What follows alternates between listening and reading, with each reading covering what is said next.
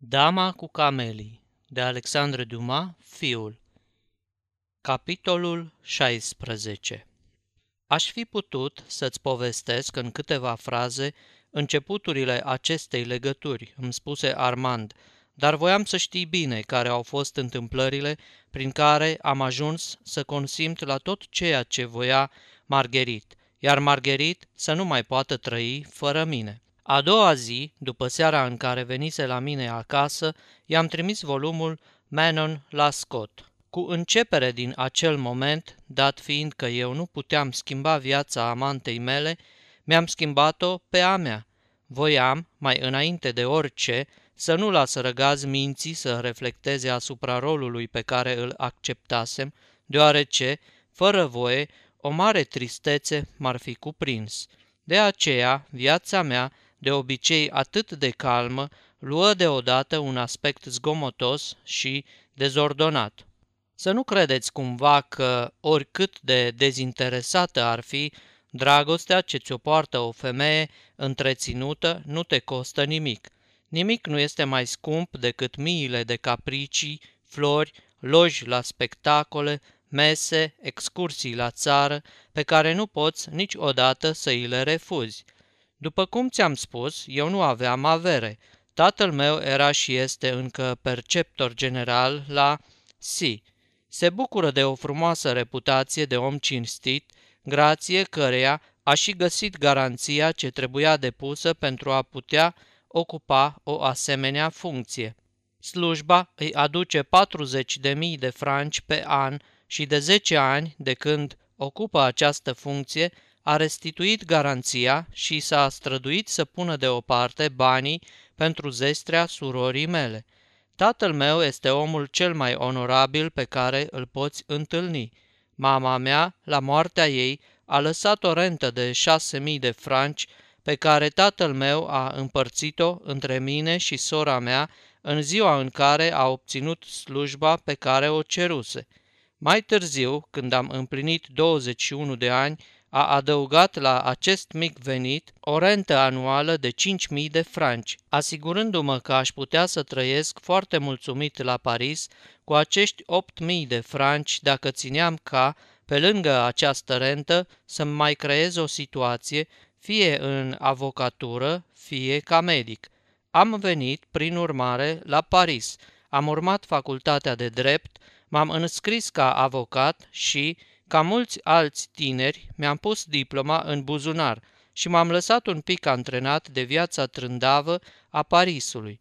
Cheltuielile mele erau foarte modeste, numai că în opt luni cheltuiam venitul pe tot anul, iar cele patru luni de vară le petreceam la tatăl meu, ceea ce făcea în total 12.000 de livre rentă și îmi creasem și reputația de fiu iubitor. De altminteri, nu aveam o centimă datorii. Așa stăteau lucrurile când am cunoscut-o pe Margherit. Ai să înțelegi, deci, că, fără să vreau, am început să duc o viață mult mai largă. Margherit era o natură foarte capricioasă și făcea parte dintre acele femei care n-au privit niciodată ca o cheltuială serioasă miile de distracții din care li se compune viața. Rezultatul a fost că, vrând să fie alături de mine cât mai multă vreme cu putință, îmi scria dimineața că are să ia cina cu mine, dar nu la ea acasă, ci la vreun local, fie din Paris, fie din împrejurimi. Mă duceam să o iau, cinam, mergeam la vreun spectacol, adeseori ne mai duceam și după spectacol la vreun restaurant și, uite așa, cheltuiam într-o seară patru sau cinci ludovici ceea ce însemna 2500 sau 3000 de franci pe lună, reducându-mi astfel anul la trei luni și jumătate și punându-mă în situația sau să fac datorii sau să o părăsesc pe Margherit.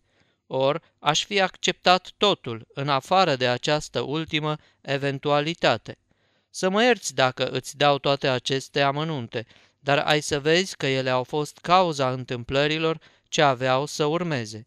Ceea ce îți povestesc este o istorie adevărată, simplă, căreia îi las neatinsă întreaga naivitate a detaliilor și toată simplitatea desfășurărilor. Am înțeles, așadar, că nimic pe lume nu m-ar fi putut înrăuri să-mi uit iubita și ca atare trebuia să găsesc mijloacele necesare pentru a face față sumelor ce le cheltuiam cu ea.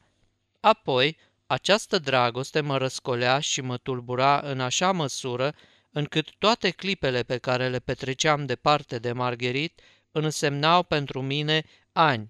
Am resimțit atunci nevoia să mistui aceste clipe în focul vreunei pasiuni, să le trăiesc atât de repede, încât nici să nu-mi dau seama când au trecut. Am început prin a împrumuta 5 sau 6 mii de franci în contul micului meu capital și m-am apucat să joc, deoarece, de când au fost desființate casele de joc, se joacă pretutindeni. Altădată, când intrai la frascati, aveai șansa să dai lovitura și să te îmbogățești.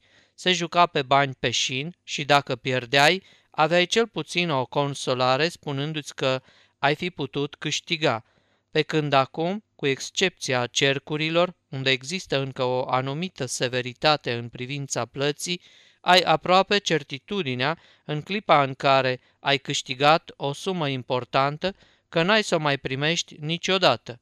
Vei înțelege lesne de ce. Jocurile de noroc nu sunt practicate decât de tineri foarte strâmtorați și cărora le lipsește averea necesară pentru a face față vieții pe care o duc.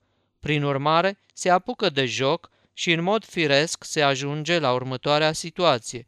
În cazul când câștigă, cei ce pierd vor avea de plătit echipajele și amantele acestor domni, ceea ce este foarte dezagreabil. Se contractează datorii, relațiile începute în jurul mesei verzi sfârșesc prin certuri, din care onoarea și viața ies întotdeauna un pic șifonate.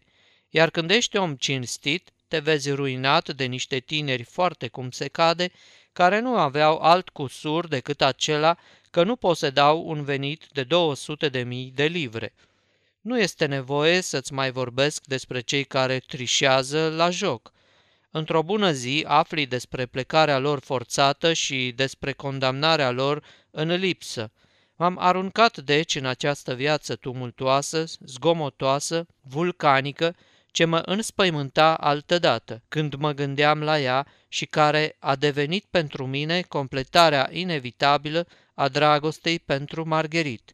Ce voiai să fac? Dacă nopțile pe care nu le petreceam în Rudantin le-aș fi petrecut singur la mine, ar fi însemnat să nu închid ochii o clipă.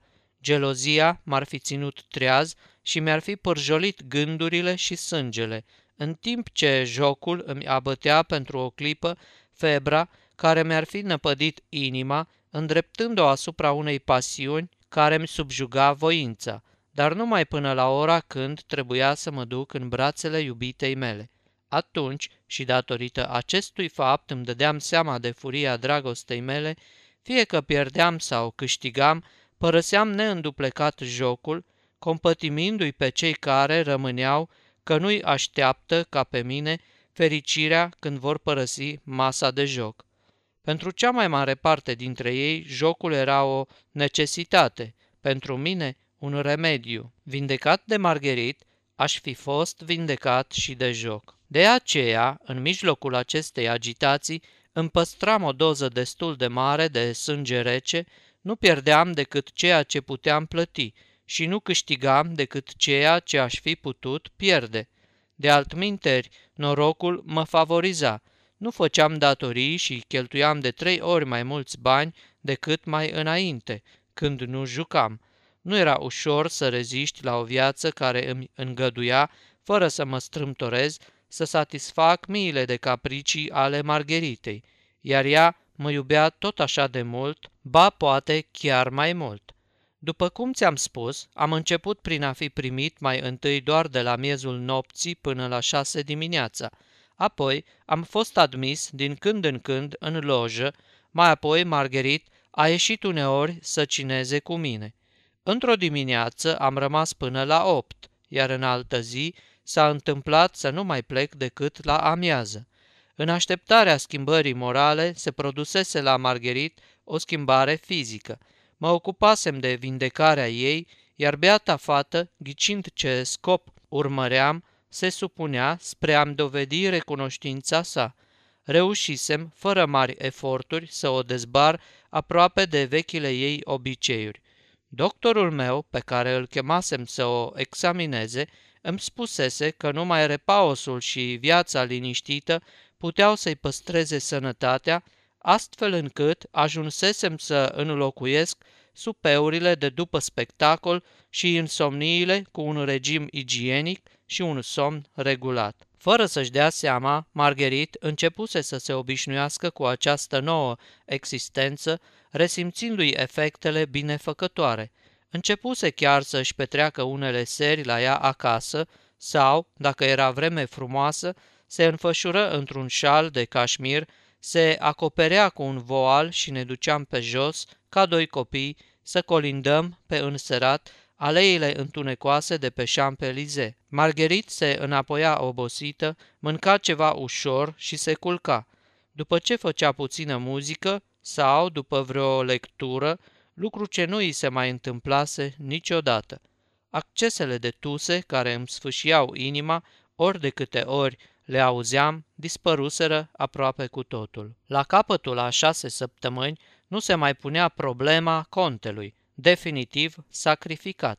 Numai ducele mă obliga încă să țin ascunsă legătura dintre mine și Margherit, dar chiar și el a fost expediat adeseori pe când mă aflam la ea, sub pretext că doamna dormea și interzisese să fie trezită din somn. Din pricina obișnuinței și chiar a nevoii pe care o simțea Margherit de a mă vedea mereu în preajma ei, am părăsit jocul de cărți exact în momentul în care l-ar fi părăsit și un jucător foarte priceput. În concluzie, ca urmare a câștigurilor realizate, mă aflam în posesia a vreo 12.000 de franci, care îmi păreau un capital inepuizabil. Între timp, sosise vremea să mă înapoiez acasă la tatăl și la sora mea, dar eu nu mă urmăream din Paris, drept care am început să primesc repetate scrisori atât de la unul cât și de la celălalt, în care mă rugau să vin neîntârziat. La toate aceste rugăminți stăruitoare răspundeam cum mă pricepeam și eu mai bine, repetând mereu că eram sănătos și că nu aveam nevoie de bani, două lucruri care, socoteam eu, puteau să-l consoleze într-o oarecare măsură pe tatăl meu pentru amânarea vizitei mele anuale. Într-o bună zi dimineață, Margherit, trezită de razele unui soare strălucitor, sări jos din pat și mă întrebă dacă n-aș vrea să ne petrecem ziua la țară.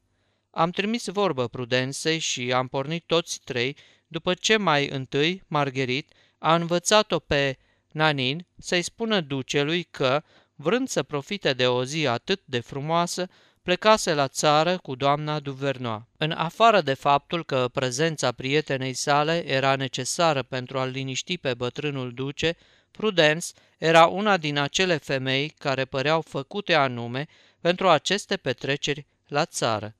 Cu veselia sa inepuizabilă și cu veșnica sa poftă de mâncare, nu-i lăsa o clipă să se plictisească pe cei din jur și se pricepea de minune să comande un meniu variat ouă, cireșe, lapte, iepure, în sfârșit, tot ceea ce compune dejunul tradițional din împrejurimile Parisului. Nu ne mai rămânea decât să ne decidem unde mergem. Tot Prudens ne-a scos din încurcătură. Și vreți să mergeți undeva cu adevărat la țară?" ne întrebă ea. Da, ei bine, haidem la Bougival, la Zordezi, la mama Arnold. Armand du-te de închiriază o caleașcă. O oră și jumătate mai târziu, iată-ne ajunși la mama Arnold. Cunoști poate acest han, un fel de hotel peste săptămână, iar duminica cârciumă. Din grădina aflată acum la înălțimea unui etaj obișnuit, se deschide o priveliște magnifică. La stânga, apeductul de la Marli închide zarea.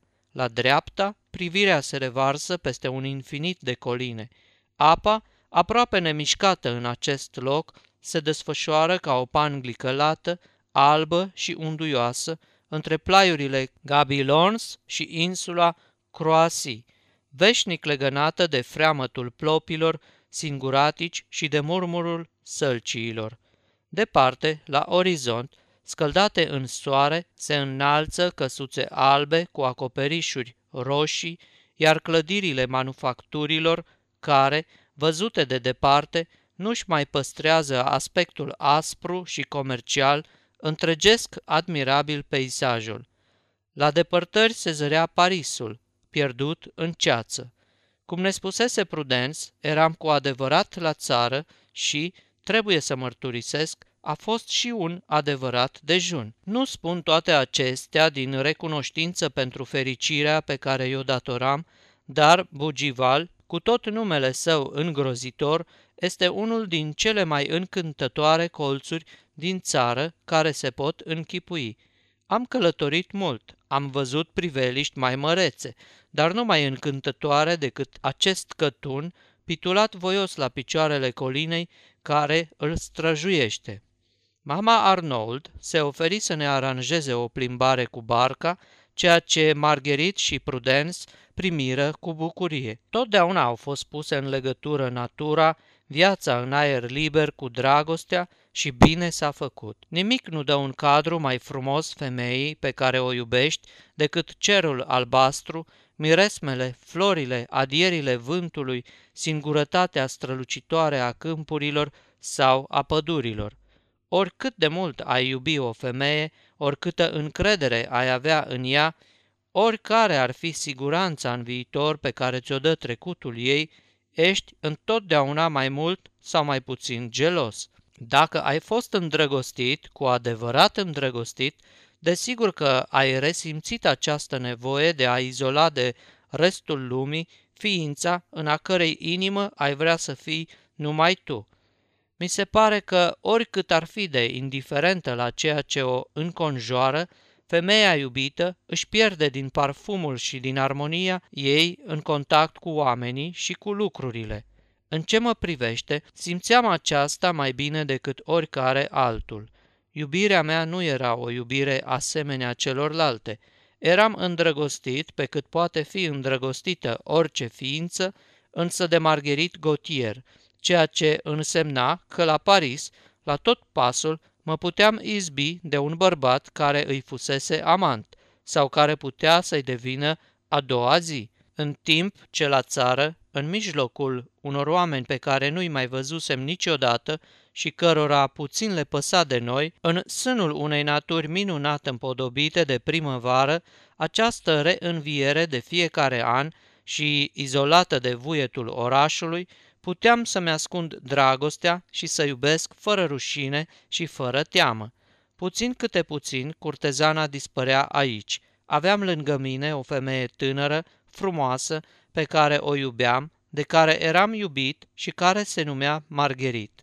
Trecutul nu mai avea contururi, iar viitorul îmi apărea fără pic de nori. Soarele îmi lumina iubita ca și cum și-ar fi aruncat razele asupra celei mai caste logodnice – ne plimbam amândoi prin aceste încântătoare locuri care păreau făcute anume pentru a-ți reaminti de versurile lui Lamartine sau de melodiile lui Scudo. Margherit purta o rochie albă și se rezema de brațul meu, repetându-mi seara, după cerul înstelat, cuvintele dragi pe care mi le șoptise și în ajun, iar lumea își urma mai departe viața, fără să întineze cu umbra ei tabloul surzător al tinereții și iubirii noastre. Era un vis pe care mi-l dăruia, printre desișuri de frunze, soarele arzător al acestei zile, pe când, culcat în iarbă, pe insulița unde trăsesem, îmi lăsam gândurile, libere de toate legăturile omenești, care le încătușau mai înainte, să alerge și să culeagă toate speranțele ce le ieșeau în cale – să mai adăugăm la acestea că, din locul în care mă aflam, vedeam pe mal o căsuță încântătoare, cu două caturi, cu un grilaj în semicerc, că printre zăbrele zăreai în fața casei o pajiște verde, deasă ca o catifea, iar în spatele casei o pădurice plină de ascunzișuri tainice, unde, în fiecare dimineață, poteca croită în ajun nu se mai cunoștea sub un covor de mușchi. Flori agățătoare ascundeau peronul casei, ce părea nelocuită, și o îmbrățișau până la primul etaj. Tot privind într-una la această căsuță, am ajuns să mă conving că era a mea. Într-atât de bine întruchipa visul cel trăiam. O vedeam acolo pe Margherit, împreună cu mine, ziua prin pădurea ce acoperea colina, seara așezați pe pajiște și mă întrebam dacă vor fi fost vreodată creaturi pământene atât de fericite ca noi. Ce casă drăguță, îmi spuse Margherit, care îmi urmărise privirea și poate și gândurile mele. Unde?" întrebă Prudence. Colo, jos." Și Margherit arătă cu degetul casa de care era vorba. A, încântătoare," replică Prudence. Îți place?" Mult de tot." Ei bine, spune ducelui că-ți place. Are să o închirieze, sunt convinsă. Mă ocup eu de această chestiune, dacă vrei. Margherit se uită la mine ca pentru a mă întreba ce gândesc despre această idee. Întregul meu vis își luase zborul odată cu ultimele cuvinte ale prudenței și mă azvârlise atât de brutal, iarăși în realitate, încât eram cu totul zăpăcit din pricina căderii. Într-adevăr, ideea este excelentă, m-am bâlbuit eu, fără să-mi dau seama de ceea ce spuneam. Bine, am să aranjez acest lucru, spuse Margherit, strângându-mi mâna și interpretându-mi cuvintele după dorința sa. Să mergem numai decât să vedem dacă este de închiriat. Casa era liberă, iar chiria era de 2000 de franci. Ai să fii fericit aici?" mă întrebă ea. În primul rând, nu știu dacă am să am dreptul să vin. Dar pentru cine crezi că aș veni să mă îngrop în locurile astea, dacă nu pentru tine? Atunci, Margherit, lasă-mă pe mine să plătesc chiria. Ești nebun? Nu numai că ar fi inutil, dar ar fi și primejdios. Știi bine că n-am dreptul să primesc decât de la un singur om. Prin urmare, nu te mai opune, copil ce ești, și nu mai spune nimic. Să știți, când am să am două zile libere, am să vin să le petrec la voi, spuse Prudence. Am părăsit casa și ne-am reluat drumul, discutând într-una despre noua hotărâre. O țineam pe Margherit, strâns în brațe și nu știu cum, coborând din trăsură, am și început să privesc propunerea amantei mele cu mai puține scrupule. Sfârșitul capitolului 16